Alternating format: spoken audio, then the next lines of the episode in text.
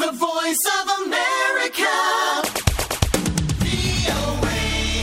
ዐቃቤ ህግ አርቲስት ሃጫሉ ሁንዴሳን በመግደል ወንጀል በተከሰሱት 4 ተጠርጣሪዎች ለሁለት ተከታታይ ቀናት የምስክሮችን ቃል አሰምቷል። የፌደራል ከፍተኛ ፍርድ ቤት ልደታ ምድብ አንደኛ የህገ መንግስትና የጸረ ሽብር ጉዳዮች ወንጀል ችሎት የዐቃቤ ህግ ምስክሮችን ሁሉ አዳምጦ መጨረሱም ተመልክቷል። የአርቲስት ሃጫሉ ሁንዴሳ ቤተሰቦችም በችሎቱ ላይ መገኘታቸውን አክላ ፀሐይ ዳምጠው ተከታዩን ዘገባ አስተላልፋለች። ሰኔ 22 2012 ዓ.ም በአዲስ አበባ ከተማ ገላን ኮንዶሚኒየም አካባቢ ነበር ታዋቂው ድምጻዊ ሃጫሉ ሁንዴሳ የተገደለው። በአርቲስቱ ግድያ የተጠረጠሩ ግለሰቦች በህግ ቁጥጥር ስር ውለው ጉዳያቸው በፍርድ ቤት እየታየ መሆኑም ይታወቃል። ባለፉት 2 ቀናትም በፌደራል ከፍተኛ ፍርድ ቤት ልደታ ምድብ አንደኛ የህገ መንግስትና ጸረ ሽብር ጉዳዮች ወንጀል ችሎት የዐቃቤ ህግ ምስክሮች ተሰምቷል ሲሉ የጠቅላይ ዐቃቤ ህግ የፕሬስ ክፍል ኃላፊ አቶ አወል ሱልጣን ተናግረዋል።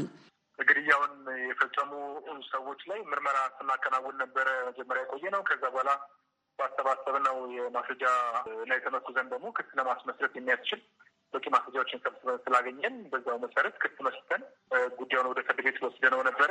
በዚህም ላይ ዐቃቤ ህግ ክሳችንን የላክነውን ክስ ፍርድ ቤት ተቀብሎ ማከራከር ጀመረ። በዛውም ክስ አሰማን። ክስ ከተሰማ በኋላ ክስ መቃወሚያ ላይ ተከሳሾች መቃወሚያቸውን አቅርበው ነበር። እነዛ የመቃወሚያ ሀሳቦች ላይ ዐቃቤ ህግ መልስ ሰጠ።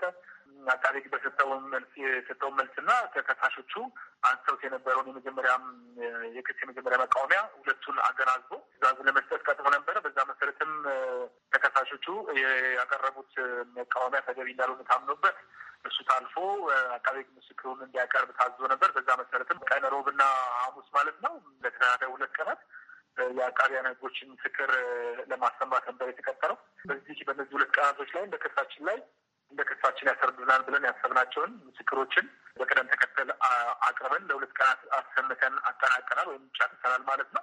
አቶ አወል የችሎቱንም ውሎ ለአሜሪካ ድምፅ አብራርቷል። መጀመሪያ ለ4 ክሮች ከ4 ተከሳሾች የመጨረሻዋ ተከሳሽ አራተኛ ተከሳሽ ላምሮት ጠበቃ በራሴ ያቆማለሁ የሚል አቋም ስለነበራት ለ3ቱ መንግስት ጠበቃ እንዲያቆምላቸው ታዞ በዛ መሰረት ጠበቃ ቀርቦላቸው ነበረ። ነገር ግን ደግሞ አራተኛ ተከሳሽ ጠበቃ በራሷ ማቆም የማትችል መሆኑን ድጋሚ በመግለጿ የጥብቅና አገልግሎቱን ሲሰጥ የነበረው ተቋም በተመሳሳይ ለ3 የመቆሙን ያህል ለላምሮት እንዲቆም ታዞ ነበረ። ስለዚህ በዚህኛው ችሎት ትናንትናና ከትናንት ወዲያ በኋላ ችሎት ለላምሮትም ለሌሎችም ለ3ቱም በአጠቃላይ ለ4ቱም ተከሳሾች መንግስት ጠበቃ አቆሙላቸው።